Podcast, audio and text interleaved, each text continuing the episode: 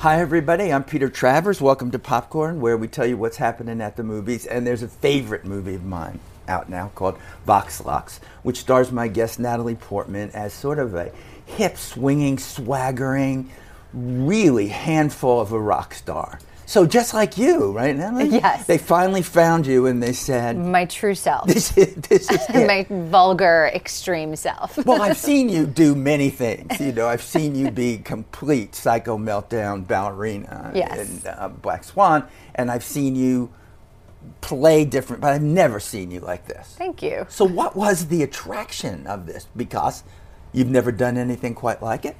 Yes, that was definitely a, a big attraction, that it was just this role that was so specifically written and had this kind of extreme character, um, but very true character, I thought, in it. Um, but also in the middle of a film that I felt was very relevant to the moment we're living in without being about, like, directly about uh, what's going on right now, but has this mix of pop culture and violence and the news cycle and just this very kind of tragically absurd moment that uh, we live in. Well, yeah, it's that. But maybe we should start for those people who don't know who your character is yes. in Celeste, because there's so many things involved in this about mm-hmm. how you don't come in till later in the movie. That right. Raffi Cassidy plays your character first. Raffi Cassidy is this wonderful young actress who plays um, Celeste for the first half of the film, when the um, it's sort of the birth of the pop star out of this sort of tragic event that happens, and she writes a song in response to it that makes her this kind of star. And then the second part of the film is where I come in and I play Celeste. Um, once she's already been established as a as a pop star and had her, like, lows, and then is coming back, and she's having this big um, kind of comeback tour performance in her hometown, and um, and she's you can kind of see how she's been ravaged by by fame and and and what it's like to be performing all the time. Yeah, and you you do perform in this. Uh, yes. Sia did songs? Yes. So none of this. You just said, bring it on. I don't. This is easy. Well, I always think that some, it certainly wasn't easy, and um, but all of these kinds of challenges always take a certain degree of, of ignorance to take on, and then mm-hmm. you, you kind of don't know how hard willful, it's going to be. Willful ignorance. And you're like, sure, oh, sure, I can try that. Mm-hmm. And then you get there, and you're like, oh, wow, this is really, really a lot harder than I, I ever imagined. But it was really, really lucky to get to sing songs written by Sia and work with her music producer, Chris Braide, and um, I worked with my husband again. He choreographed, he choreographed the, the, the end performance. So that was, it was, it was, and, and with the most incredible dancers. So it was really um, a very lucky experience. I just loved her when she just goes to this diner or whatever dump it was that she was in, having this talk and just looking and being aware of everything that's around her. Yes. Well, well, I think that's part of what's different about being a pop star than an actress, for example, is that your persona as a pop star is an extension of yourself. It's it's a it's it's you that you're putting out mm-hmm. there, um, and so you kind of have to be that persona all the time. Uh, whereas as an actor, the whole thing is that we're supposed to be completely different than the characters we play, and that's what's impressive, or you know, is is if we can really transform. So. Um, You know, to constantly be performing this persona is, it, you can only imagine, is is really um, complicated. And uh, yeah, she has this extreme hair and makeup and clothing, and it's it's all kind of this armor that she has um, to to kind of show people what she wants to show them, which is she's tough and they mm-hmm. can't hurt her. Like, no matter what they say, no matter what they do, she can't be hurt. Except of course, the alcohol, the drugs, and everything else seem to indicate that's not true. Yeah, exactly, right? exactly. Well, the yeah, the more the more toughness people show, usually the more mm-hmm. the more wounded they they are. The question of violence that you brought up before, it's so key to it, because the movie does begin with a school shooting. Mm-hmm. I won't say anything more about it, but it's the time of Columbine. It's mm-hmm. uh, we grow up. This is what this country is. Mm-hmm. Um, violence is a part of our life. But in terms of the rock star fame, the question becomes, and this movie asks it very provocatively, what's the question, what's the connection between people who become musical rock stars and other people being influenced by what they're singing or doing? Well, I think that th- there's one line in the movie to me that gives me insight into that connection, which is um, one of the journalists asks her, what do you see as the connection between a terrorist and a pop star? Mm-hmm. And she says, well, I don't really see any connection, except that if you stop paying attention to us, we would cease to exist. And it shows that, like, the the attention gives the power, and that the news cycle is going so fast now, and they're putting pop culture on the same level as news events, whether it's violence or political changes. Um, that's being given the same weight. They'll talk about a celebrity breakup and then say there was this, you know, violent attack, and it's kind of in the same breath. And also, it happens so fast that the meaning of everything seems to um, dis- dissolve almost. Like, it happens and then it's gone. And um, and and so I think it, it's really just a very accurate kind of a reflection of what we're living in. And also uh, what Brady, the director, talks about a lot is that um, it's like the pageantry of evil, that now evil is a spectacle. And, you know, the way to make headlines is by doing something shocking and extreme. And, mm-hmm. and, and, um, and you know, pop stars know that, that they can be, they, they just need to be extreme or in, in their speech or in their behavior, and they can get press. And um, and also perpetrators of, of violence know that, that it's theater. Well, they do. And in the movie, we basically see what happens to Celeste when somebody in, again, don't want to give away too much, but uses a mask that she wore in one of her videos mm-hmm. during a, a terrorist act.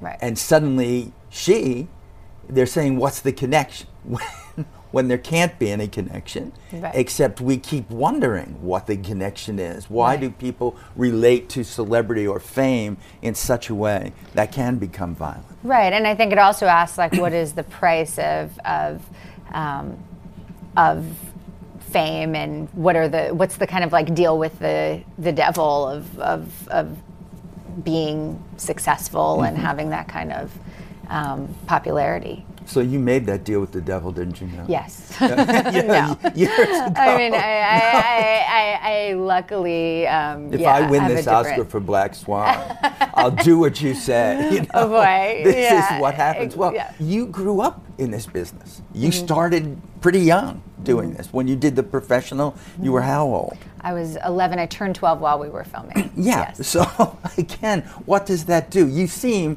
and maybe I'm just insulting you by saying it, relatively normal. Thank you. no, given um, yeah, this business. I, yeah. Uh, no, I, I take that as a compliment. Um, yeah, I, I think I was very lucky to um, have my family and my friends that were not part of my um, work world, and that was very lucky because I didn't have, I'd never had the pressure that I had to, you know, uh, work uh, to support my family or anything like that, which was very, very lucky. So it always felt like whenever I felt like it was too much or that I, I couldn't handle it, I could step back, and you know, it wasn't. Um, it was just a question of what, whether I liked it or not as a kid. Did you? I mean, were there parts of it, en- enough of it? Because I'm assuming you would like the actual work. Yeah, I mean, most of the time. I think most of the time I really liked what I was doing. Um, sometimes I liked it less, for sure. Mm-hmm. Um, and um, and then sometimes I just needed, I was like in a growth part of my life that I needed to be more with friends or at school or just taking time off and like reading and learning and having life experience. Um, you know, there were times that I needed to step back for those reasons. Well, you did walk away from it. You walked away from it to go to school, right? So yeah, you said, yeah. yeah, yeah. I'm, I'm just not going to do this part of it anymore. Yeah, yeah. And it was, yeah, it was great to get to sort of have both sides. Did your friends look at you like, well, look at her? you know, she's... It was, it was definitely different from what other kids were doing, but I also felt like I did have relatively normal, you know, like I was still going, I went to public school and all my friends did completely different things. And when I went to college, you know, my friends that I'm still are, are my closest friends, they're all doing completely different things. So um, I've had the ability to like, to, to benefit from, from yeah. being around lots of different types of people from, um, you know, and then having my kind of work life.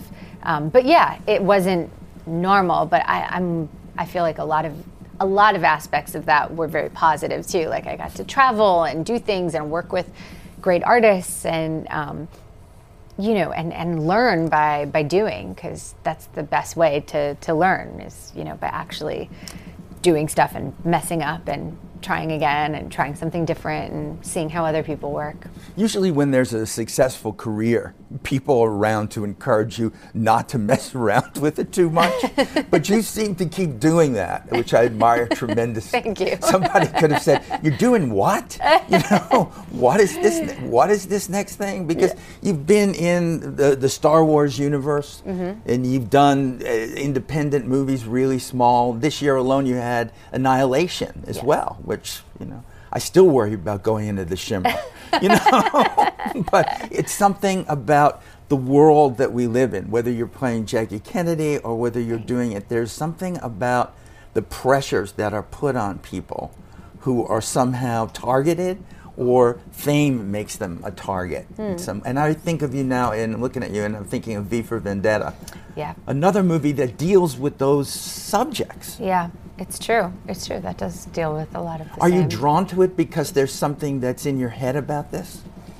Um, you know, it's so funny because I don't necessarily, I'm not really conscious of those links. And then, you know, sometimes people say things like that it's to me. It's me annoying people like me. No, it's great. People who are critics say, do you know that you... No, but it's it's interesting because I, I'm sure there there are patterns of what you're sort of drawn to. And um, I know I'm definitely interested in Um, performance and, and and the way everyone kind of performs in, in their real life. Like everyone plays different roles with different people in their lives and have a different way that they want other people to see them than that they are really in their own skin. Um, and of course that's exacerbated when you're in the limelight. And, um, and yeah, I, I think having, like you were saying, having come from a place where violence is, uh, unfortunately, a, a regular part of life. It does interest me, kind of the effects of violence and and the the, the inspiration behind violence, mm-hmm. and um, you know what what um, what the genesis of that kind of is. But it wasn't you. You weren't a kid that was beating up on other ones and bullying people terribly and mm. bringing out your inner Celeste. Uh, no, I mean, I'm sure I had unkindnesses as a kid at some point, but no. I was not beating anyone up, no. No Celeste kind well, of stuff. So what, when, I, I'm interested in this as, you know, we come back to Vox Lux and, and you looking at you. When you watch yourself in this movie, mm. is there a scene for you in this? Not because I'm saying it's the best scene, yeah. but that it resonates for you in some way that hits you personally inside. Um, and I'm sure there's many themes in the movie, but just yeah. for you, when you is there a moment that you look at yourself in this and say, "This this got me"? Um, I think that. Um The conversation with her daughter is um, in the diner mm-hmm. is is an, is really kind of a, a, a central scene for me because, you know, I thought Brady was kind of crazy for for he cast the same actress as you know yeah. as the younger version of my character Celeste and also as her daughter. Mm-hmm. So she plays two different roles in the movie, and she does it. Re- she's a really phenomenal she's really terrific, actress. Yeah. And then when I watched it, it became so um, meaningful because it had this double layer that it's a mother talking to her daughter, but it's also a woman talking to her younger self, and also how parents sometimes hold that within their dealings with their kids too, is all the self-love and self-hatred that mm-hmm. that you feel goes into your your behavior and language with your your sort of progeny. So um, it's uh, it's it's it's just a really uh, to me that that scene, the writing in that scene is is just so interesting too, of like this this interaction that has like this double layer at all times. It's uh, well, you're a mother now. Yes. So that changes things, doesn't it? You yes, know? yes, yes, yes, yeah. You you definitely um, definitely brings a different how you prioritize. Yeah, it's, it's it's essential. Well, you know, in this show we end in yeah. song. Oh. I thought you would you'd do something for me this time in Hebrew. You in would Hebrew. Give me just a little bit of something because you know that language. You yes. grew up in it. Yes. What, in song you said? In song, yeah. Well, you did it. You said that the same way with the same shock and surprise. Where you say, a who Hebrew booked song? Me on this show? No, no, no, no. Yeah. That's, it sounds fun. um, should we do a Hanukkah song? Because we just finished I think Hanukkah. We should. Okay. Um, Nerli, Nerli, Nerli, Dakik, Ba Hanukkah, Neri Adlik. I'll give you that. I, I liked it. What did it mean? Um, it's like my candle, my candle, um, and then I'll like light you my candle. Well, see, it's joyous and bright. Yes. You know, you may not get too much joyous and bright in Vox Lux. No. But you you get to think about it it's, a good it's, deal. It's very extreme, Vox. It, it really is. Thank you, Natalie. Thank you. Always great to talk great, to you. Great talking yeah. to you, too.